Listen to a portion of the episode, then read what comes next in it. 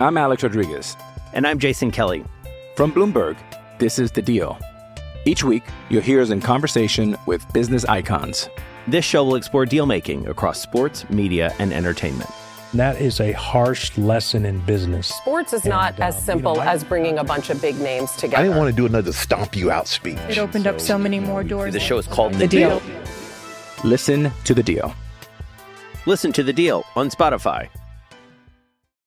With threats to our nation waiting around every corner, adaptability is more important than ever. When conditions change without notice, quick strategic thinking is crucial. And with obstacles consistently impending, determination is essential in overcoming them. It's this willingness, decisiveness, and resilience that sets Marines apart. With our fighting spirit, we don't just fight battles, we win them. Marines are the constant our nation counts on to fight the unknown. And through adaptable problem solving, we do just that. Learn more at Marines.com. Instant Reaction Podcast, HawkeyeNation.com. Andrew Downs here with you on a Thursday night, and not feeling great after that game. What a game. I guess we'll just, let's stay a little positive. What a game. That was two really good basketball teams. Ohio State was better tonight, and an 89-85 win for the Buckeyes. A lot of offense, not a lot of defense. Almost no defense from Iowa, and we'll certainly get to that. But, an entertaining basketball game. Luca Garza unable to really get going offensively, but affected the game in other ways, as he always does. Joe Wieskamp played great. It was good to see that.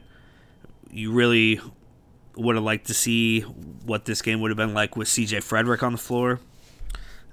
Even a half-healthy C.J. Frederick, but certainly a, healthy C.J. Frederick, which hopefully we'll get back.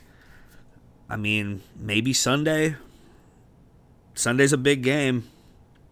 You've lost 3 of 4 now.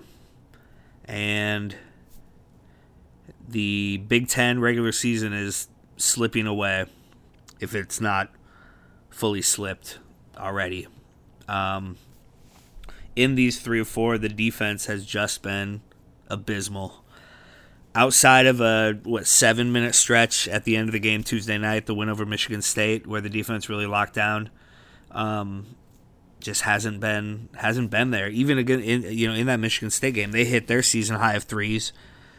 They had 20 offensive rebounds. Ohio State shot better from 3 tonight than they have all season. And when you don't close out on shooters, when you're not covering guys, Ohio State was getting open so easily. Those were open shots that Ahrens was making down the stretch. Yeah, they were big shots and they were clutch and all of that, but they were open shots. It's disappointing, and it's, again, now it's not just kind of an inkling. It's a straight-up alarm bell of, is this team capable of putting together a 4-game run, 6-game run in March? Can it win 2 in a row? Can it get to a Sweet 16? Iowa can beat just about anybody, but they can lose to a huge swath of teams. And Ohio State's a really good team. Not to put them into some giant group of, mediocre teams that on a given night could beat Iowa, because I do think that exists. When Iowa plays this poorly on defense, I do think that exists. You give up 89 points. I think I saw an average of 82 points over the last 4 games, again, 3 of which were losses. You give up that many points, and you have a chance to get beat every night. And if you're not a top 3 seed, I don't know, man. You start to get worried. And now it feels like you start to turn your attention to March, because, it's certainly not over in the Big Ten regular season. But, Michigan could win this thing by not playing another game, and very well may. Let me pull up the standings here, because now Iowa has 4 losses, in Big Ten play. It's the same as Ohio State and Wisconsin, one fewer than Illinois, and Michigan's at 8-1 with no games in sight. So, you know, it feels like these are the games you have to win if you're going to win a Big Ten title, and Iowa didn't do that, you know. And Ohio State did, you know, credit to them. They hit the big shots down the stretch. They weathered the storm. They came back in the second half, and they got a big road win over a top 10 team. That's a really, really good win for Ohio State. It would have been a really good win for Iowa. Not able to get it tonight. I'm Alex Rodriguez. And I'm Jason Kelly. From Bloomberg, this is The Deal. Each week, you'll hear us in conversation with business icons. This show will explore deal-making across sports, media, and entertainment. That is a harsh lesson in business. Sports is not as simple as bringing a bunch of big names together. I didn't want to do another stomp you out speech. It opened up so many more doors. The show is called The Deal. Listen to The Deal. Listen to The Deal on Spotify. So I mentioned the comeback in the second half, and I just want to kind of go over that section again real quick because that's when it felt really good. Wieskamp hit a three to go up 58-50. They come down. Ohio State turns the ball over. They come down, and Garza hits the three. 14.5 minutes left, and Iowa's up 11 points. And you're flying high, right? It feels like, okay, they're clicking. Ohio State's falling behind, and now you just keep scoring, and you're okay. You know, you have 61-50, and then the next time down the floor, Garza misses a three. The next time down the floor, Bohannon misses a three. The next time down the floor, Wieskamp misses a three. I guess there was a Patrick McCaffrey dunk in there, which was great, and we should talk about the McCaffrey dunks when we talk about the positive things that happened tonight, because there were some of those. There were quite a few of those. But, you know, Wieskamp misses a three. Nunzi misses a jumper. Meanwhile, we're giving up buckets left and right, and all of a sudden it's tied, and Ohio State looked like the better team in the last 10 minutes. But it was a great game, and it was a fun game. It was really fun to watch and be a part of. Patrick McCaffrey had those three dunks, and it's so fun to see him when it seems like the game is starting to kind of slow down for him. Him in transition both the other night against Michigan State and tonight, it's fun to watch that. He takes it to the hoop strong. He's going to be a good player, and it's fun to kind of see him blossom. Jack Nunzi had a great game, 18 points, 4 of 7 from 3, 6 rebounds, a couple of assists. You know, Nunzi played really, really well. He had a couple of shots that were ill-advised. A couple of times he took it to the hoop after got it taken away in kind of some pivotal moments, but hard to harp on a guy who played as well as he did and led the team in scoring along with Jordan Bohannon, who had some of that swagger tonight. He looked much better, hit 4 threes, 6 assists. He's just a liability on defense. But when he's hitting threes, you keep him in. And he played well. It was good to see him hit threes. Let's just be positive about Bohannon right now. Joe Wieskamp, again, had a really good game. He also hit 4 threes, had 17 points, 10 rebounds, so a double-double for Wieskamp. A couple of assists as well. And then Garza, 16 points. And again, he struggled. He needs to start hitting free throws. He's struggled with that also. 3 of 6 tonight. I don't know. Iowa didn't have... Did they have a free throw in the second half? They must have. But not many.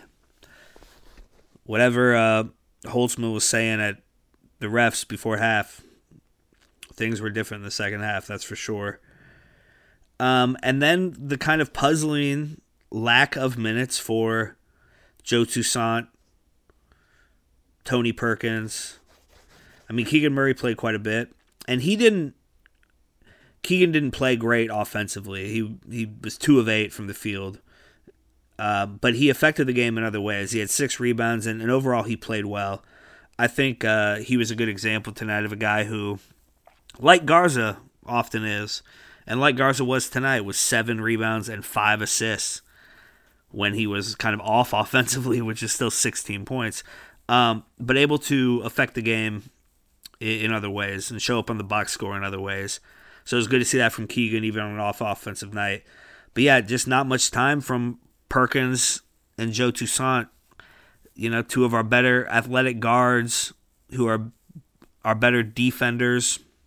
It felt like in a time where we needed defense and we needed to stop athletic guards and we needed a timeout maybe when they're erasing an 11-point lead.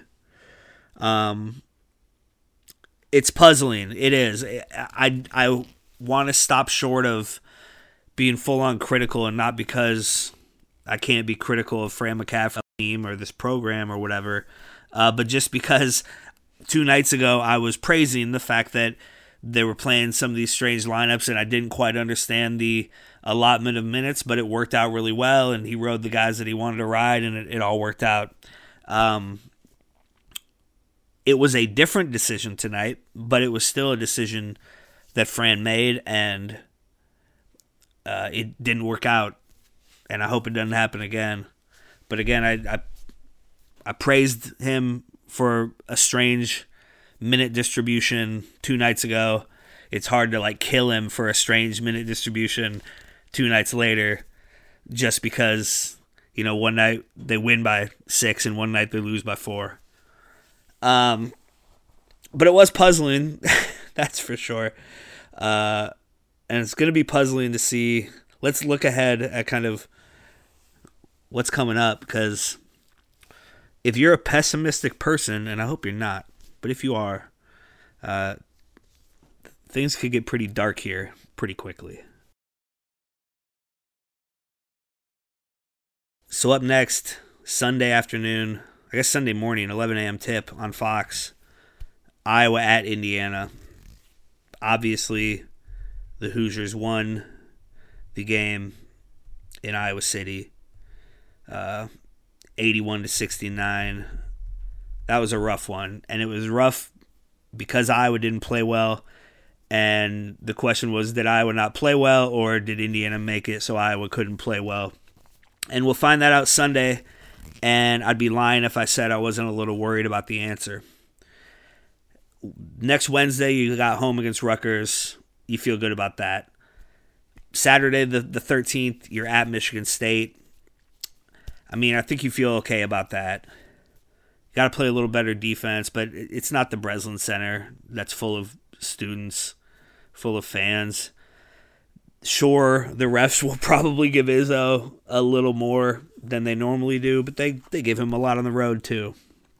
I think you feel okay about that. You need to win these next three games to keep yourself in action about a Big Ten title, a 1 seed, any of that stuff. You really need to win these next three games, and that's not easy. At Indiana, at Michigan State, home against Rutgers, a Rutgers team that took you down the wire. That was a hell of a game. A 2-point win at Rutgers feels like a long time ago. And then it's at Wisconsin. You got a Penn State game in there, but then it's at Ohio State, at Michigan, home against Wisconsin. Those are your last 5 games. At Wisconsin, at Ohio State, at Michigan, home against Wisconsin, with a home game against Penn State thrown in there for good measure, and possibly a makeup game against Nebraska if they decide to make that one up. That's a hell of a stretch, and if you win these next 3 games, you kind of put yourself in a position to control your own destiny, depending on what Michigan does and what they decide. I mean, if Michigan goes 13-1 and wins the Big Ten, I don't think many of us will be real happy about that. Anyway, it looks bleak. It looks a little bleak right now, but you know what? It'll be okay. It's still a really good team. They were close to a really big win tonight. Fell short, obviously, and I'm as disappointed as you are, and it seems like on Twitter people are angry, and I understand that. It was a fun game, even in a loss. Let's go beat Indiana Sunday at 11. We'll talk to you guys Sunday afternoon. Thank you for listening. I hope you have a good night or a good day or whenever you're listening to this, and go Hawks.